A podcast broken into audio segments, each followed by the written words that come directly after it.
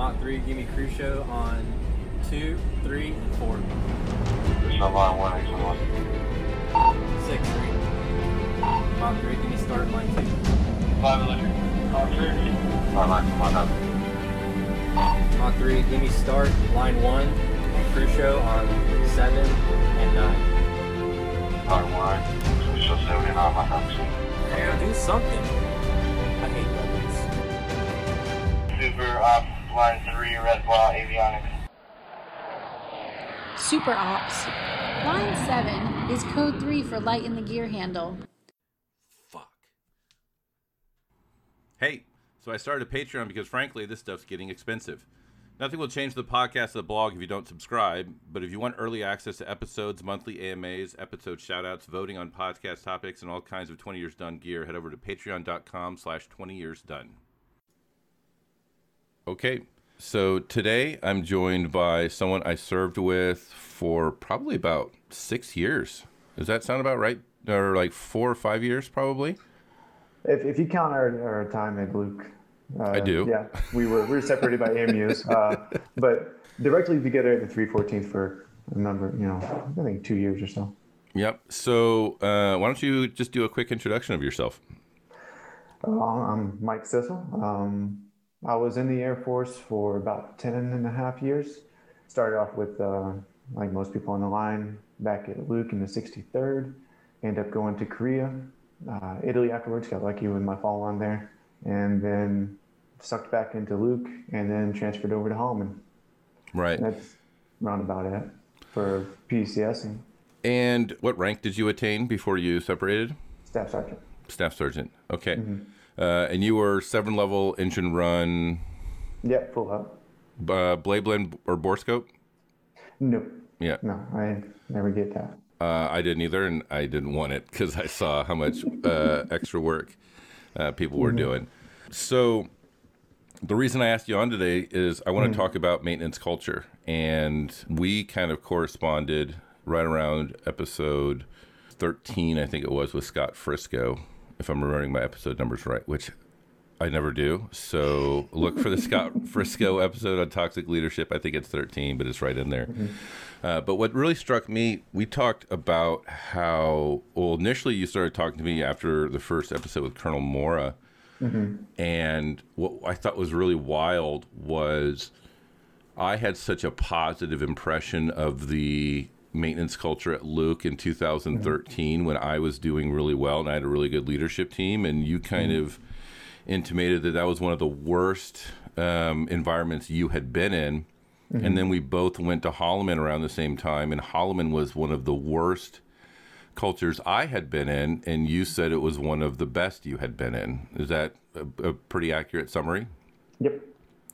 So what that kind of told me was maintenance culture is really subjective, first of all, and second of all, it's really different for each person at the same place. Yep. So very often when I give critique and commentary, it may not resonate with a lot of people because they had drastically different experiences. Like, is that fair? Yeah, I mean, it, it also depends. And there's a lot of different variables, like we talked about at Luke. You were in 308th, I think. I was.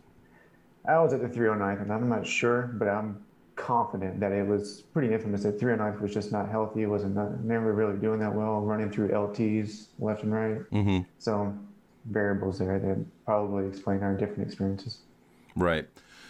So, the topic of maintenance culture, I guess maybe we should try to define it first. And anytime I try to define these things, as it turns out, it's never an actual definition that I find anywhere. It's more of a definition that I've kind of what it feels right to me. So I'm going to kind of say what maintenance culture means to me, and then I'm going to ask you if yours is different or the same, or, or if you want to like build upon it.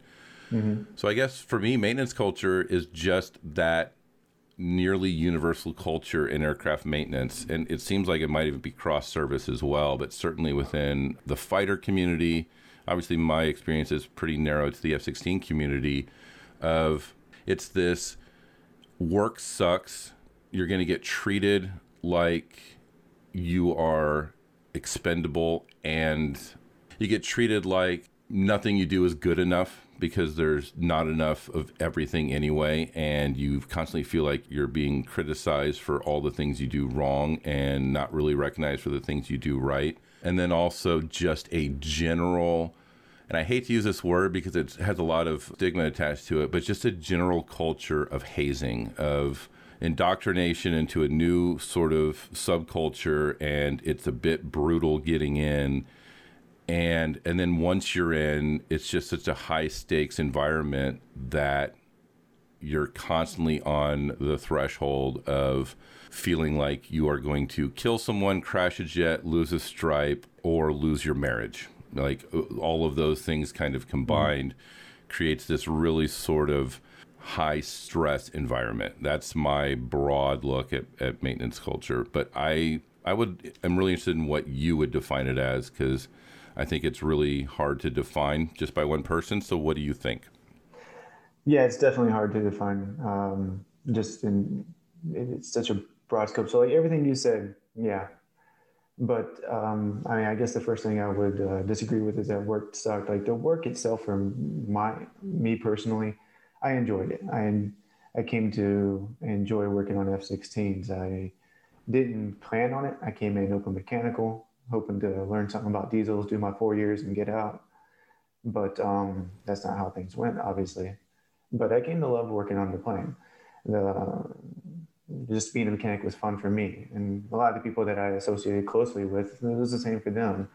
It was never actually doing the work, you know what I mean, or you know, okay, we got to troubleshoot this or replace that that sucked. It was the uh, decisions we didn't agree with or the the constant, like you talked about, being worked into the ground, that sucked. But um, around the enjoyment work, I would say, you know, there's a brotherhood slash sisterhood, I guess. You know what I mean? Like yeah, uni- unification of enjoying doing mechanic work. Well, and also, you know, I talked about in my non episode. There's a certain bonds that are built when you're just in a, a really adverse sort of environment that's constantly mm. uh, testing you and probably it's more than one individual can take so it creates this need to form you know support through your coworkers and stuff like that mm-hmm. so it's almost like if if this is this is you know I didn't expect to have this epiphany but it's it's almost like if maintenance culture wasn't bad you wouldn't have the good friends and maintenance that you actually have because mm-hmm. you wouldn't had to rely on them and, and, build those bonds in order to kind of get through it. And I agree with the work sucks. I was probably there's probably two things here. Uh, I was probably speaking too generally about work sucks because I enjoyed troubleshooting and I, I eventually grew to enjoy working on the F-16. Mm-hmm. Uh, the work sucks element for me was much more it felt like there was never enough to to satisfy anyone. So you just felt this this persistent inadequacy. But there's also a culture of suffrage that goes into aircraft maintenance. And that also probably goes back to the Nonner episode where there's almost a a wallowing sort of you're only going to talk about how much work sucks because it's like a badge. And then you get into a competition of, well, how many hours did you work? Well, I worked uh, 11. I'm like, well, dude, we worked 15 regularly and MOPP four uh, downrange. So, like, uh, it wasn't that bad. And becomes this weird sort of ego challenge of, my experience was somehow worse than your experience, and it glorifies the suck and it glorifies the suffrage a little bit, which might have been me manifesting that at the outset of this episode. So I'm really appreciate that you pointed out that work doesn't always suck. Mm-hmm. But I guess uh, so. When we were talking before, before the uh, or offline uh, a few months ago, you told me about a story when you were a supervisor and you had an interaction with an airman. Do you want to kind of retell that story here? Sure. I mean, that was when we started. Um, we started talking about, I guess, maintenance culture, but some of the abuse that goes along mm-hmm. inside of it, and um, that was when I was basically explaining that looking back on my career in the Air Force and looking at some of the things that's been said on the podcast and it was just kind of realizing that like okay i was a little bit not a little bit i was i was pretty much a, part of the problem when it comes to toxic leadership i mean mm-hmm. at my level as an nco and now i told you the story about like the most toxic thing i think i've done and felt bad about which was um, there was this airman who, you know, was not, he wasn't the greatest airman. He wasn't the biggest screw up or fuck up, you know, but he just, you know, he didn't have his driver's license, so he couldn't get his, you know, flight line driver's license, couldn't get his cop you know what I mean? It made him basically unable to do his job in one that aspect. And he just refused to do it. And then he just didn't pick up on a lot of things that were required for him, you know, just the proactiveness, the mechanical capabilities, you know, not everybody's like you talked about, you weren't great at it at first. I wasn't great, you know what I mean? Yeah, the guy you're describing sounds like me, which I think is really interesting. But yeah, keep going. But in the in the 309th environment, it was very frustrating, right? Because like we talked about, like I think I was one of two seven levels on shift, if that. Uh, you know, always never enough airmen to cover jets, and so this was a day shift thing. And um, this kid was next to me launching his aircraft, and I'm prepping mine right next to him. And next thing I know, he's he's waving his hand at me, and he's uh, he's pointing down on the ground and about I don't know five six feet away from the intake, rolling towards the intake is his is his mechanical pencil. And I just I didn't know. It was just that day, just that kid, and I snapped. I go over there and I just grab the pencil and I'm just like just yelling at him a little bit, like putting him, what the hell are you doing, kind of thing, and then tell him to report to me as soon as he launches his aircraft. Well, he comes over to me I'm already dealing with my pilot and the walk around and stuff like this. And uh, yeah, I mean, long story short, after yelling at him a little bit more, I basically tell him to stand at attention and put his nose against the uh, sunshade pole there. And my jet fails something, we have to step to a, a, spare. And I just tell him to stay there till I come get him. And I went and launched my spare, and um, I'm sitting there and putting my tools away and thinking, like, I'm forgetting about something. And I look over and there he is, still nose against the pole. And um, I'm like, crap. Immediately, I overreacted. Right? Like we were, I was messaging, you know, abuse versus like fair consequence, right? Did the kid like fuck up? Yeah, he shouldn't have anything in his pockets. That's like taught in tech school. You don't have anything in your pockets while you're launching your aircraft. Did he deserve what he got though? No. And I told him so. So I walked up to him. I took him to the smoke pit and just trying to break down like, okay, man, look, I'm sorry I had you do that. I overreacted. Do you understand what was wrong though? And he was just like, yeah, I don't know I shouldn't have anything in my pockets. I'm like, all right. Yeah, you know what I mean? Like, he could have easily just grabbed a pencil himself, but you know, the rules that you're taught, and he's probably like me, I do have a fear of the intake. It's probably, yep. you know, some people will just get right up next to it and don't care, but me, I just, no, I can't. That that shit freaks me out.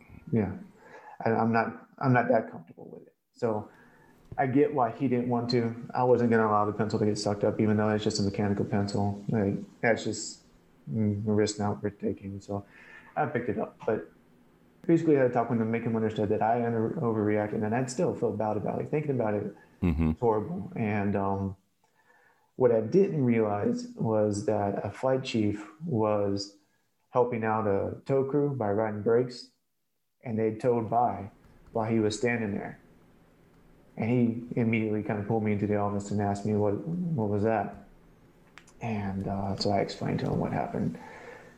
And then the next day at roll call, that flight chief brought up the story and was, uh, I think this is what you know you found interesting about it was that he appreciated it he said that uh, old school things like that need to happen more often and and uh, kind of called me out and I'm sitting there and I'm like I've I've got this grin from ear to ear but not because I'm happy about hearing the story but because I'm just sitting there so cringeworthy awkward mm-hmm.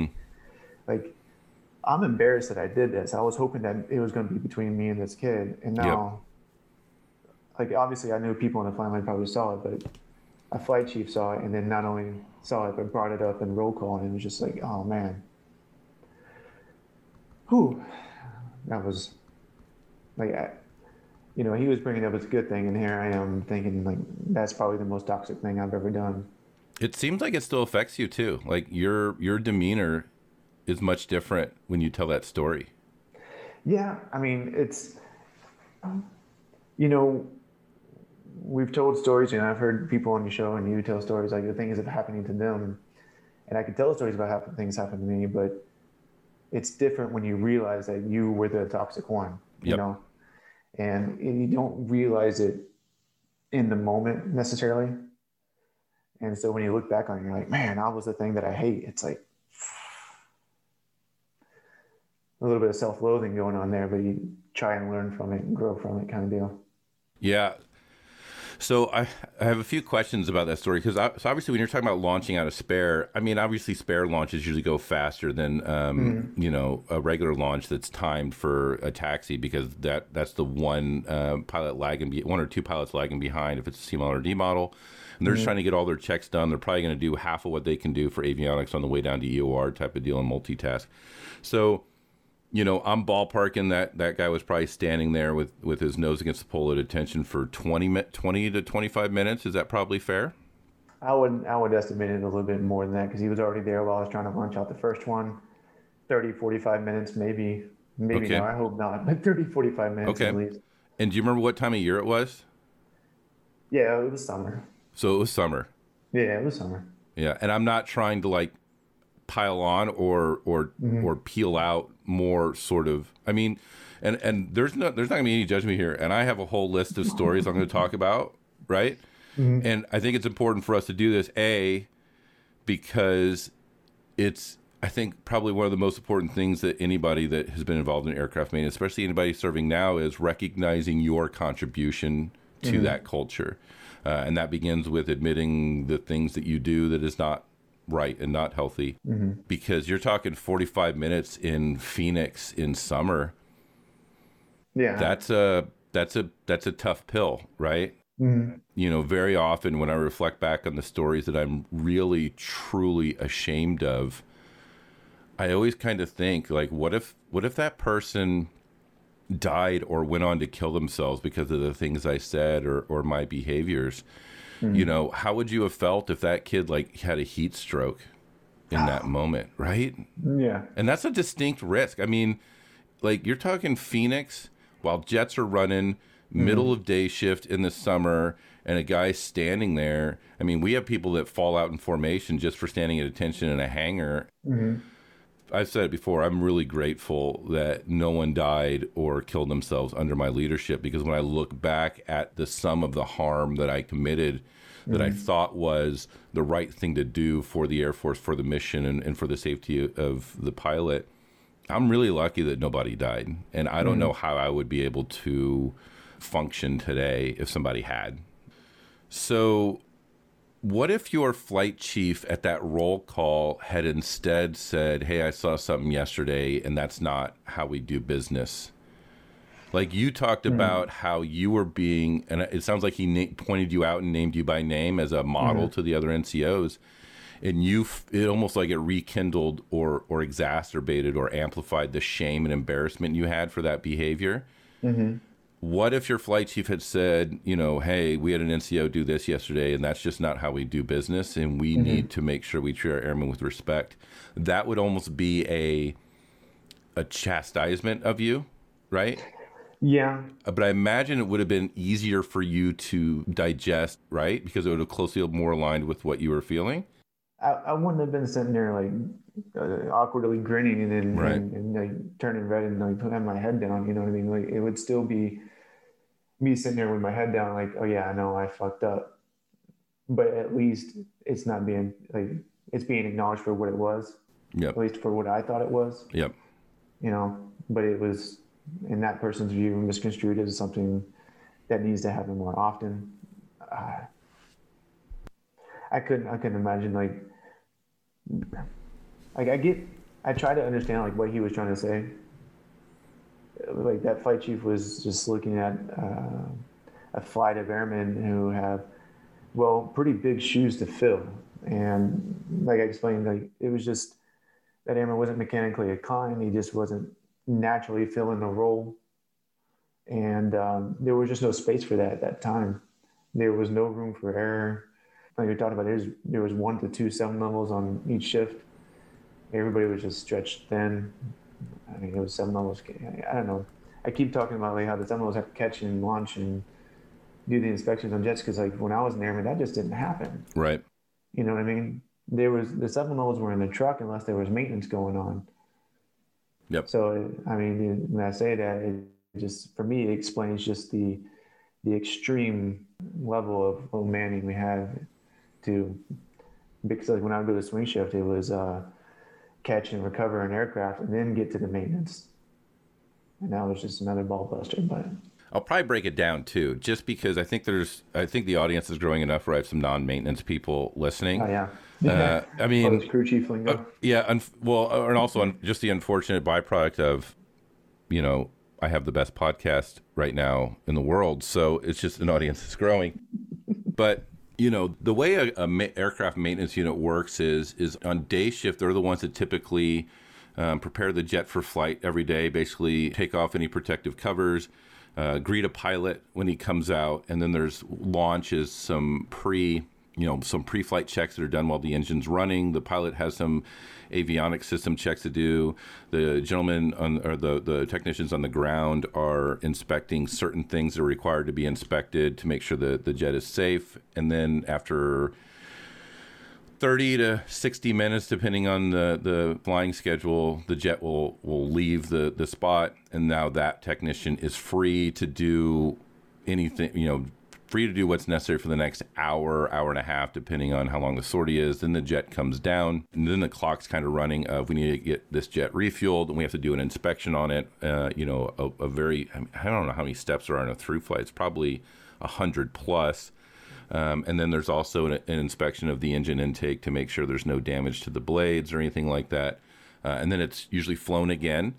And the same thing, uh, 30 to 60 minute sort of launch procedures with inspections on the ground. The pilot doing his inspection flies for an hour, hour and a half, and comes back. And usually, depending on what the flying schedule looks like, either the swing shift person's going to come in while the jet's in the air, usually on the cusp of coming down, or the swing shift person comes in right after the jet landed and then the day shift person basically uh, has the form, aircraft forms, has documented all the discrepancies, and they review with their swing shift person, whoever that is, like here's what the jet t- did today, here's what appears to be coming due tonight. The jet should be down at this time, or the jet landed at this time, and I've since it's landed, I've done X, um, and then the swing shift person has to finish up whatever's necessary for that jet. Uh, you know, I'm assuming it's a flyer the next day because it's we fly everything all the time, and um, then they have to uh, so finish the basic post-flight inspection, which is more detailed than the through-flight inspections, so probably 150 to 200 items. And then uh, the aircraft forms have to be basically organized for flight the next day. If they find anything during those inspections, it's typically if you find it, you fix it type of deal, depending on how severe it is, how experienced you are. But the general understanding is if you find it, you fix it. And I think I talked about that briefly in the maintenance culture episode that with the find it, you fix it sort of um, process, it incentivizes not finding things because it makes your night miserable. So there's like this internal dialogue that goes on when you find something where you kind of debate if you really found it because you think of how bad it's going to be. Um, and then thereafter, on swing shift, uh, you have to fix everything that either broke that day or was carryover broke from previous stuff or was scheduled to be broke because that's how aircraft maintenance works. Sometimes you schedule stuff to be broken. And really what what Mike was talking about as a 7 level as a as a senior technician, it used to be well, I shouldn't say used to be because it really ebbs and flows. Like when I was a mm. in like 2003, I was a seven level and I was crewing jets because we didn't have enough people. And then in like 2010, mm. we had just a huge abundance of people and seven levels. So ideally, your your junior airmen are doing the heavy lifting of the launch launch the jets catch the jets refuel the jets inspect the jets and and, and organize the forms at the end of the night. Whereas the staff sergeants slash what are referred to as seven levels are basically not attached to a flying jet that day. And that way they can work on fixing jets while the the flying schedule is happening and what that does is because it's not a batch and queue or a sequential sort of operation where a seven level has to take care of a jet for, you know, you're talking four hours out of the day is probably going to be, you know, on aircraft time if it's a flyer. Th- those four hours, that seven level, that staff sergeant can now use to get things fixed while the flying is happening. So when Mike's talking about, you know, I had to launch, I had to launch recover at the seven level a lot of people probably didn't pick up on the nuance of he wasn't necessarily complaining about launching and recovering because the reality is that's actually a really easy day for a 7 Mm-hmm. level. What he was saying was while I was launching and recovering, the real maintenance wasn't happening, but I still had to do that real maintenance. So every minute I was doing launch and recovery is adding another minute to my night, is really what he's saying uh, when he says that. Is that, Yeah. yeah, okay. You get like stressed out because the longer you spend on that flyer, is the less time you're getting your jets fixed. And you know, like I said, it's adding a minute. And it's and we're not talking like you're working up to eight hours. Uh, depending on the command climate, depending on the local rules, depending on a myriad of things, um, you're very likely working. You know, that's every minute past your eight-hour mark up to your twelve-hour mark, and maybe a little bit longer depending on the circumstances. So, I think it was also really important that you had apologized to that guy almost immediately. Yeah. Like, I think that shows maturity, especially for a staff sergeant. Well, I mean, yeah, I think maturity would have been, to, you know, not overreact in the moment, but uh, you know, I, I tried my best with that kind of things. Um, I come to find out later that a lot of my, uh, I don't know how to explain it, maybe less toxic actions were just not obvious to me. Mm, you know and uh, i think we talked about you know somebody had to point that out to me and that wasn't even until i was in, you know i had staff on for three years by then so i was at like eight at my eight seven eight year mark that's when uh, hack, Mhm. hack pointed out that we were riding around in the seven level truck because that's well that's why it was better for me at Holloman, you know, and like riding around in the seven level truck and we were uh, checking on airmen before the first goes of the day and um, he just let me know. He was like hey man you're kind of a dick sometimes. And mhm. I'm like what? Is it no we're, we're, like, you and me are good but like just let me know like especially when you talk to airmen you're a dick. And I'm like no I talk to them all the time. Nobody says anything to me. Nobody complains. Nothing I know of. He's like well it's because you're a dick. Like, all right fine. Um, so we ran a little experiment. We went up to a, a random airman uh, asked him what he was doing and uh, what he had to do for the day. And he uh, ended up explaining to me that he had the, um, the what was it, the 200 hour, I believe it was, JFS start two check. Right. That's 100 hour, I think. Is it 100 hour? Yeah, we all pencil whip it, so that's probably why you're unfamiliar with uh, the interval. Well, um, I don't know. It's an easy check. You know, I don't understand why you'd pencil. We just watch the bottles go down and watch them go. I'm not up. saying it's a hard check, but your laughter suggests you understood that most people pencil whip it. Yeah, I mean, Okay. there, there's a, there were a few things that were pencil with. Yeah. Sure. Um, so I asked him, you know, okay, just so you understand, like, why are you doing that check?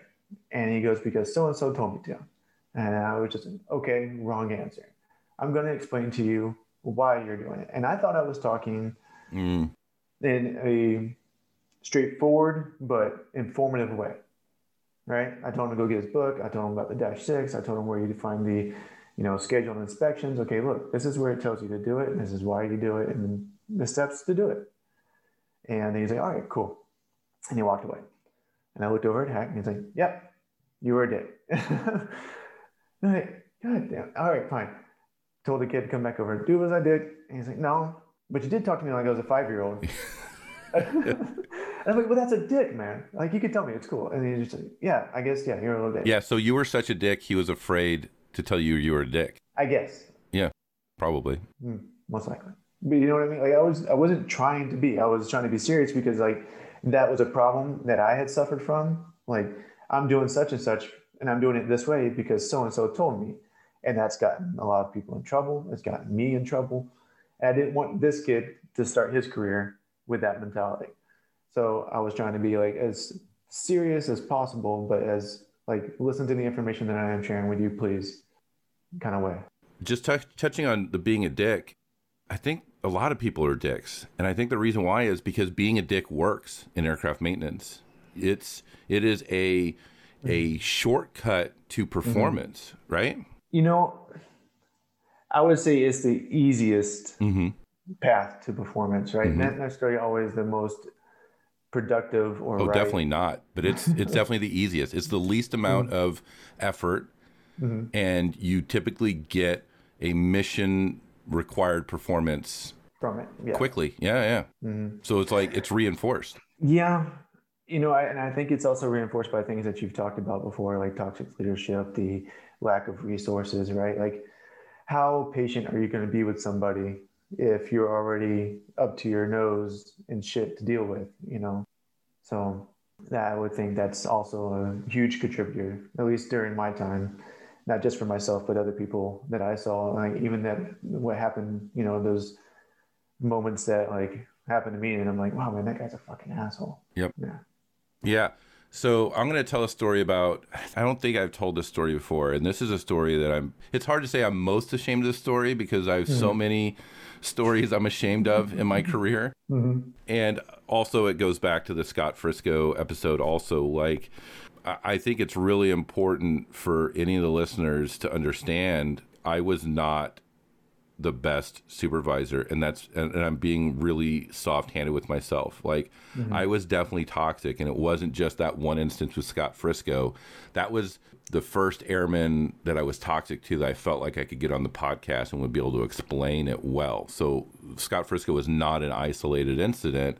There was a, quite a bit of toxicity coming from me one time when I was an expediter in the 308th, and it was bad. Like it was so bad. The workload, and we were trying to fly. We we had dwindling people, and then we just then the Air Force decided we were going to do an avionics upgrade to the aircraft, and we had to prep. You know, jets, and it, it was reported to the Pentagon if you were late, and the guy down at the mod dock would pounce on any tardiness of the unit because that would be able to, he could send that up to his bosses and go to the Pentagon and go, the reason this program is behind is because the 308th failed to get a jet in on time on Wednesday. So uh, they were always looking for us to screw up. So it was a super high pressure environment. My supers were uh, like all over the fucking spectrum of, you know, micromanagers to laissez faire and had no idea what they were doing. So it was like just, it felt like the fucking wheels were off. And I was legitimately working. You know, I'd come in at two in the afternoon, and and sometimes I would see my day shift expediter come in at seven o'clock in the morning. So you're talking, I don't know, was that 17 hour days or whatever? Certainly 14, 15s was the norm, um, and that was like every every every day. And I remember one Friday, like there was a fucking planetary alignment, and all the jets were good. We had no scheduled maintenance. We didn't have a reconfig. We didn't have a tire. It was literally day shift had already like pre-pulled some of the forms. We had one or two jets and like a tow job down to Wilt. It was like the night. This was the night we were all going to get to go home and recharge our batteries a little bit and see our family. And I'm sure people were already texting their spouses, "Hey, it's going to be an early night." And I'm driving around the truck, and it was almost like I'm just doing laps for the sake of doing laps because there's nothing to check on. And I had a guy, and I'm not going to name his name, and it's not because, you know, as we talked about before, I, I try not to name names of bad people. I'm not going to name names because, for this guy, just because I think this story is kind of embarrassing for him and me. But he was a guy that was a staff sergeant, had X's, and much like how I was as a young airman, he just wasn't mechanically inclined. He he wasn't good at working with his hands, uh, but he was a fantastic inspector. He did the best pre-flight inspections. I when I became a section chief, I actually tried to get him down to phase because I knew he'd be great in phase and he could pick up the hands-on maintenance tasks at a slower pace. And I thought he'd be actually be a really really good um, technician if he could just get out from the, the pace of the the flight line and he get some real training on hands-on stuff. Um, he came he, he came up to me when I was doing a lap and he said, "Hey, Sergeant McGee, the uh, there's like this little Teflon sort of teeth clamp thing on the CS on the constant speed drive main generator on the F-16." What people that make aircraft maintenance don't know, like you can't you can't be anything missing or, or loose in the in, in the engine bay because it'll it, it can you know there was an instance in I think around 2000, 2003 at Luke, where a bolt had come off and it lodged in the throttle, and the jet was stuck at a very high um, engine setting, and the pilot had to basically run it out of gas and land with no engine, and luckily he did. Um, so, like, it's very, very serious anytime anything's missing in the cockpit or missing anywhere in the jet because it can bind up anything and crash the jet. So, he said that this um, Teflon piece and the hardware was not there. And like that must have been really hard for him to do. It goes back to what we were talking about the, the you fix it, you find it, but there's also the stress of when you know it's a good night, you don't want to you don't want to be the guy that finds the thing. Don't be that guy. Yeah. You don't you don't want to, right? You know that if you say out loud the thing, uh, and anybody else knows it, that you're going to take time away from other people's, you know, other people's family time. And he was, and I had already had a reputation for being toxic and abusive and scary. And I know for a fact that he was intimidated by me. So he had all of these like psychological barriers and incentives not to come up to me. And he still did, which probably took a lot of grit to do. He flagged me down. He's like, "Hey, Sergeant McGee, this uh, the the clamp, the Teflon clamp for the main generator wires, and some of the hardware appears to be missing in the engine bay." And I said, "You know, I hate you, right?" And I didn't say it like joking. It was it was just deadpan, and like I'm using the word hate. That's the word Nazis would use about Jewish people. That's the word that Pol Pot would use about, you know, the minorities in Cambodia. The people that exterminate people use the word hate, right? And that's the word that I used in seriousness to a guy that worked for me and was just trying to make the jets safe. And that's not even the bad part of, of the story. He said, uh, I know. I'm just glad you told me. And it was like the hate was so palpable before this incident that he was relieved that I admitted I hated him. I mean, there was, there, I, I wasn't putting him against, against the pole, but I was basically saying that, you know, he was a detriment, his existence was a detriment to my life.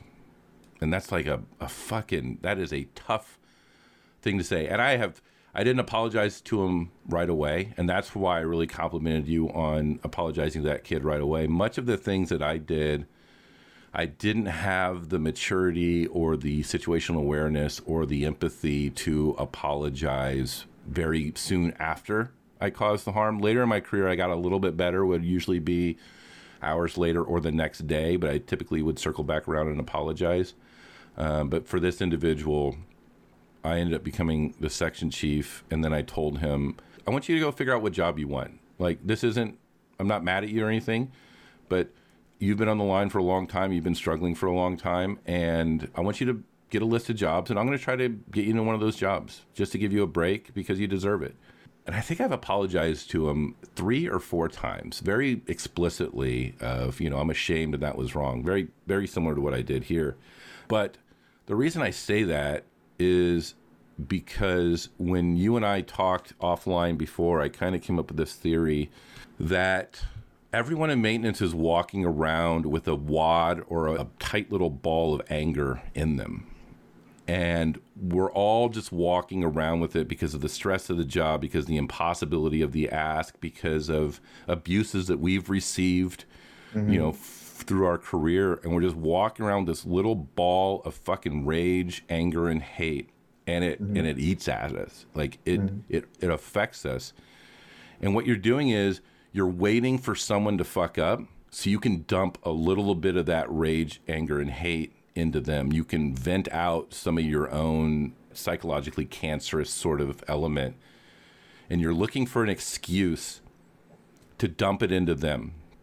Mm-hmm. That was very, very fucking much what I did with that guy on that Friday. And when I look back at almost all of the times I felt ashamed of my behavior, it was almost exclusively a I was mad at the situation. I was mad at the resources. I was mad at, at the Air Force mismanagement, which by the way, like the, this podcast probably very much is fueled by that angry little ball that is still inside me.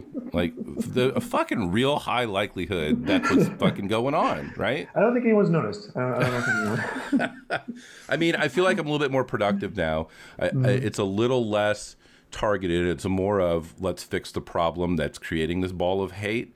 Uh, So mm. I can kind of pay it forward to make amends for the, the harm that I caused that I'm detailing here because I got more shit I wrote down. Mm-hmm. But what happens is is that transfers and that transfers and that transfers, and you create this whole culture where everybody is just angry and frustrated. They're just passing this fucking toxic ball around. Mm-hmm. I mean, like I hadn't thought about that before we talked a few months ago, but the more I, it kind of sat with me, the more I realized I think that's a really accurate representation of what's going on. You know, it's ironic you said you ran into uh, this the kid you told a story about. I ran into that kid at Holloman as well. He ended up coming to the 314th as well. hmm Uh, sadly, our relationship hadn't improved. He um, still, by my own standards, was hitting subpar marks, and uh, uh, I, had, I had definitely toned myself down. I think you know, um, but we still had um, a couple of, um, uh, let's say, moments. You know, where you know, like, I don't know. One time it was on the day shift and middle of launches. I go inside and take a leak. He's sitting there at the table, the only kid inside, sitting at the table on his phone. And I'm like, "Hey man, I get it. You need to come inside, take a break, but everybody's outside. You need to be outside. Get off your phone, go back outside. Go in, take a leak. I think I came inside and grabbed a rain seal or something like that because I had something in my back pocket. Pretty sure it was a rain seal because I came back out and he's still sitting at the table. Yeah, I snapped again, but I just take the rain seal and I slammed the table to get his attention real quick. And like I was not talking to hear myself talk. Mm-hmm. Get outside. So that behavior that set me off in the beginning was still there. And I, I gave him, I thought, a nice, like, hey man, this is what you're doing. This is why it's wrong. Stop it. Moment. But he didn't he didn't listen to that. It took the me slamming the table with a big rubber seal to grab his attention and say, move. For him to like ah, put his phone away, go back outside. That's interesting. And I wonder, well, it also goes back to the being a dick works, mm-hmm. right? Certainly you gave him kind of a shot across the bow the first time. And that's the way mm-hmm. I always phrased it. I'm going to ask directly but nicely the first time. And that is mm-hmm. your one and only warning before the beast fucking comes out. And then I would feel justified of, well, I gave him a fucking warning. And I'm not sure how legitimate that is as far as felt like for me it was more of to excuse the behavior. Maybe I guess why do you think, especially that guy in particular, why do you think he didn't want to be? Why do you think he was inside and didn't want to be out on the line? I don't think he enjoyed being a crew chief. I don't Uh, think he wanted to be a crew chief when he came in. I don't think he was particularly worried about getting good at it. You know, he was just going to do what he had to, maybe fill out his six years. I don't know if he's still in. I haven't talked to him. I don't know. Yeah, I don't You know, know- either. And like, I, I don't have any ill will towards him. I think mm. like the main reason I don't connect with him on Facebook is I'm literally still ashamed of that mm-hmm. exchange in 2013. Yeah. 2012, I think it was. I think it, I think for that guy in particular, I'm going to use him just as a model because I suspect there's probably more people out there that are like him. Mm-hmm. I think he didn't want to be a crew chief. I agree, but I think it was also because like if you notice that guy when he when he went on the line and he had to do things, he was afraid of signing something off. He was afraid of you know missing something on inspection. He was afraid of doing the task wrong. I mean, is that a pretty fair uh, assessment? I mean, it's a good assumption. Hey, it's me. Normally, I don't add anything to the recording after it's done, but during editing, I wanted to share something right here. I think it's important to understand the individual we're talking about who is reluctant to go on the line. That's the same person who I told that I hated him. I can't say that what I did in 2012 was still affecting this person, but I think very often the psychological harms committed in the everyday interactions on the flight line, I think they have long term effects that in the end work against our own interests. Now back to the conversation. Because I say that because he wasn't the only one. Like I'm, I was definitely like that. Mhm. Even as I grew comfortable as a seven level, it was just I grew comfortable with the fear Yep. that my name's going to be in that set of forms. So for him, he might have been sitting inside because the idea of going out there was like giving him anxiety or or he had a real apprehension about going out there. Maybe there was and then coupled with the fact that he was very frequently judged for being not to the standard of other seven levels, right? So there's like the the judgment of the airmen of the other seven levels, plus the self doubt, plus the fear that if you do something wrong, you're going to crash a jet. Like when you take all those things, and look at the totality of those sort of elements, I can understand why he was sitting inside. And then when you gave him the warning, very likely that warning didn't exceed the fear he felt on the line, right? Mm-hmm. And then when you came back through mm-hmm. and you were a dick and you were mm-hmm. slamming shit around, now you became a scarier option than the line, right? And I suspect the reason why you were frustrated and angry is goes back to there's not enough people, not enough time, not enough resources, and you feel like there's more than you could ever possibly do is required. And this guy is sitting inside and he is a resource. And by him not doing something, he's indirectly causing you more work, right? Sort of, yeah. Basically, um, I mean, there's also that like I didn't feel it so much. That's why I say the 314th was good for me because I felt the, the group effort there. Mm. You know, uh, and at least in you know the uh, crew chief's office, it felt like a group effort. Uh, most of the expediters were pretty good, and even if they weren't the greatest at being an expediter, they were decent to the people and just you know embraced the suck with everybody and you know was understanding. It was you know it was a lot of well a lot more morale than i had experienced on the line in a long time there. And um, to see somebody just kind of basically taking a shit on that well it pissed me off yeah Yeah. Okay, so you know, you said you had to grow comfortable with maintenance, with the fear, with the mm-hmm. apprehension. I think that's important too. Like that's a big part of the growth in aircraft maintenance is mm-hmm. I, I have I have yet to meet a young airman, either when I was an airman or seven level or anything else, who wasn't afraid of the intake that started out, that wasn't afraid of the intake, that wasn't afraid of screwing up and killing the pilot crashing a jet, that mm-hmm. wasn't afraid of being late and getting an LOR and or eventually going to prison for being late. I mean, that's not a real scenario, but as a young airman, you don't know, right? So there's also a lot of people just walking around afraid, like mm-hmm. really afraid that they're going to ruin something, kill something, or go to jail. Mm-hmm.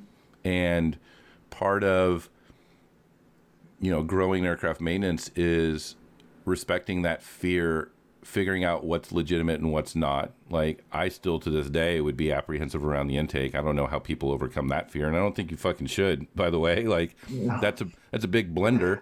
I'm good. chop your body up. Like yeah yeah. you, i'll stay outside the pac-man. I'm good. You know but part of it's also and i'm not sure if that fear ever goes away. I think it's more your tolerance for the fear goes up right? Basically. Yeah. Yeah, I mean, I don't, you know, not everybody's career is the same, and I, I can't say that my experiences like are the same. Obviously, not the same as anybody else's, but I know that my experiences made me like overcoming the fear. Like, just took me getting put through the ringer a lot, hmm and just basically getting shit on myself.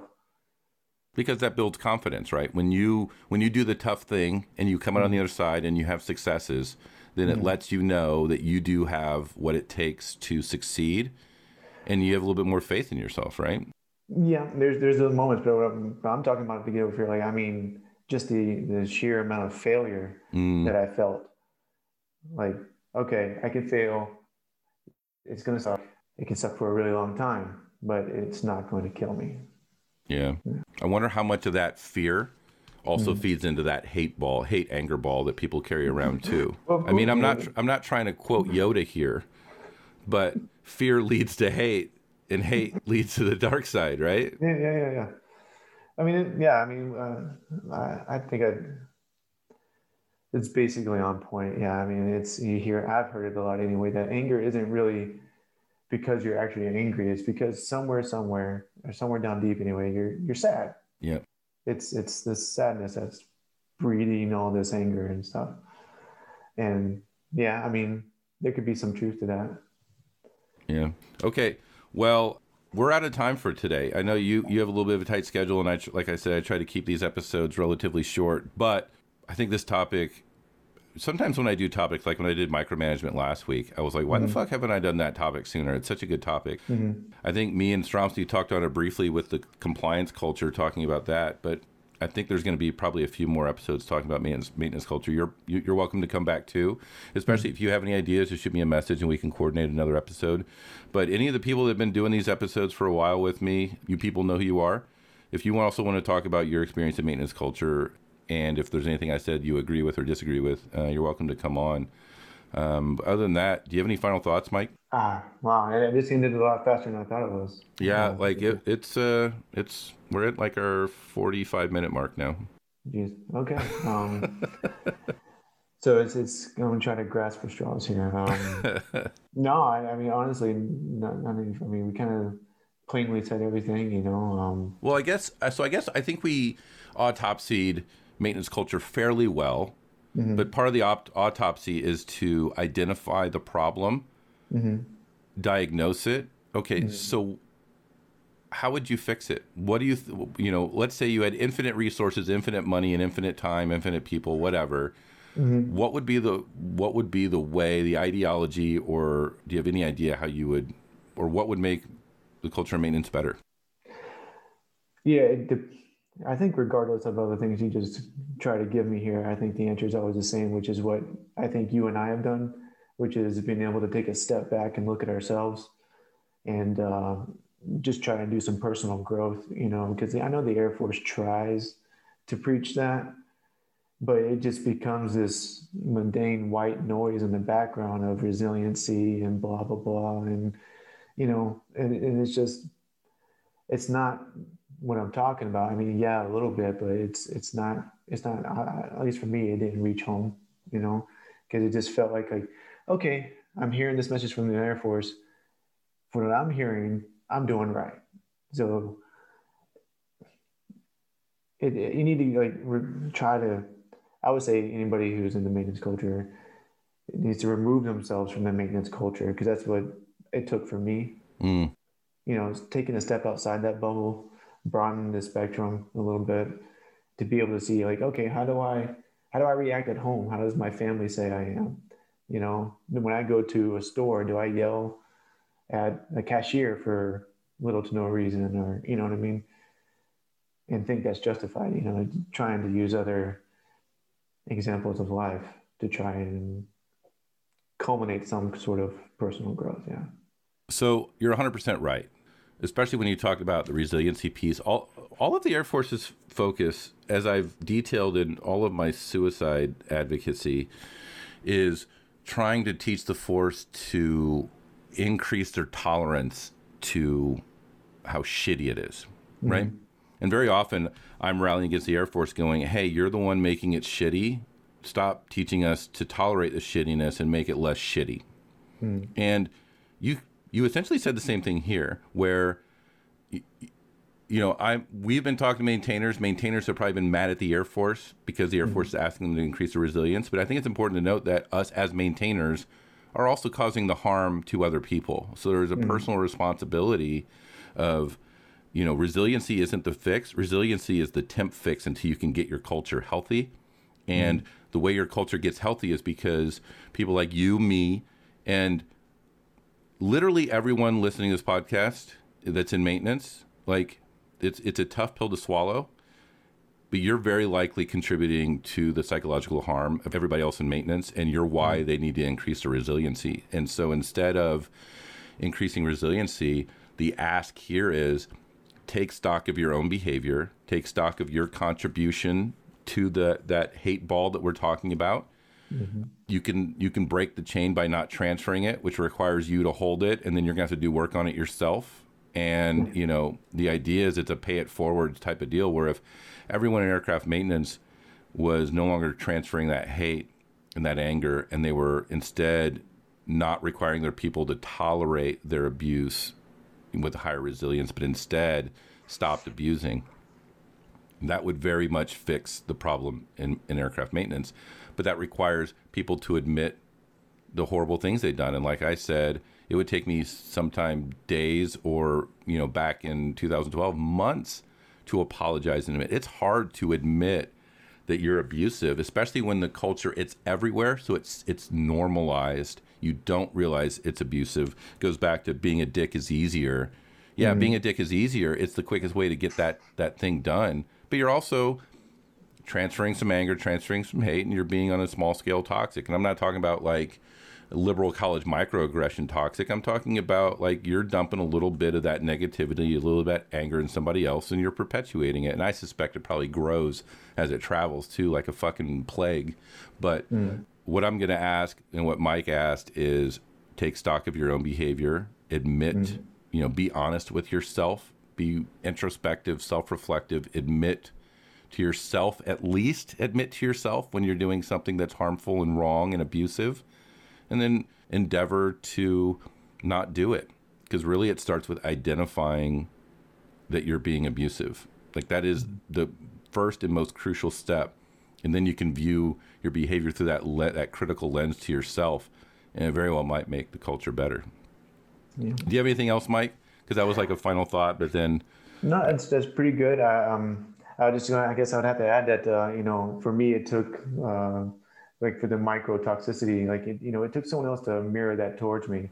You know, there was there not going to be any self growth until somebody did that. So hopefully, you know, you got somebody close to you, Yeah. you trust, and they'll you know kind of reflect back to you on who you are and what you're doing. Yep, going back to talking about Hackworth, like if you see someone that is being that way, bring it up. Yeah. Like that's that's the a good way too, because then you're getting, you know, I I imagine you had a good re- relationship with him. You mm-hmm. trusted his judgment, mm-hmm. and he had the courage to kind of speak up and mm-hmm. give you that honest sort of feedback. Yep. Um, so if you're one of those people, and what's interesting is, unironically, Hackworth was probably toxic at one point in his career as well. Like I would be surprised if anybody in maintenance wasn't toxic at some point. Yeah. Okay, I, it's hard for me to believe. I never saw he's he was a teddy bear if you ask me. But maybe not. That's true. Maybe not. He is actually a pretty nice guy, so maybe more people be like Hackworth. I'll, I'll say. but other than that, I, I really appreciate you coming on. I, we kind of planned this short notice, and like most of the conversations, I didn't know where it was going to go, and I really enjoyed it. Um, and I hope uh, the listeners really take it to heart. Other than that, thank you, and adios.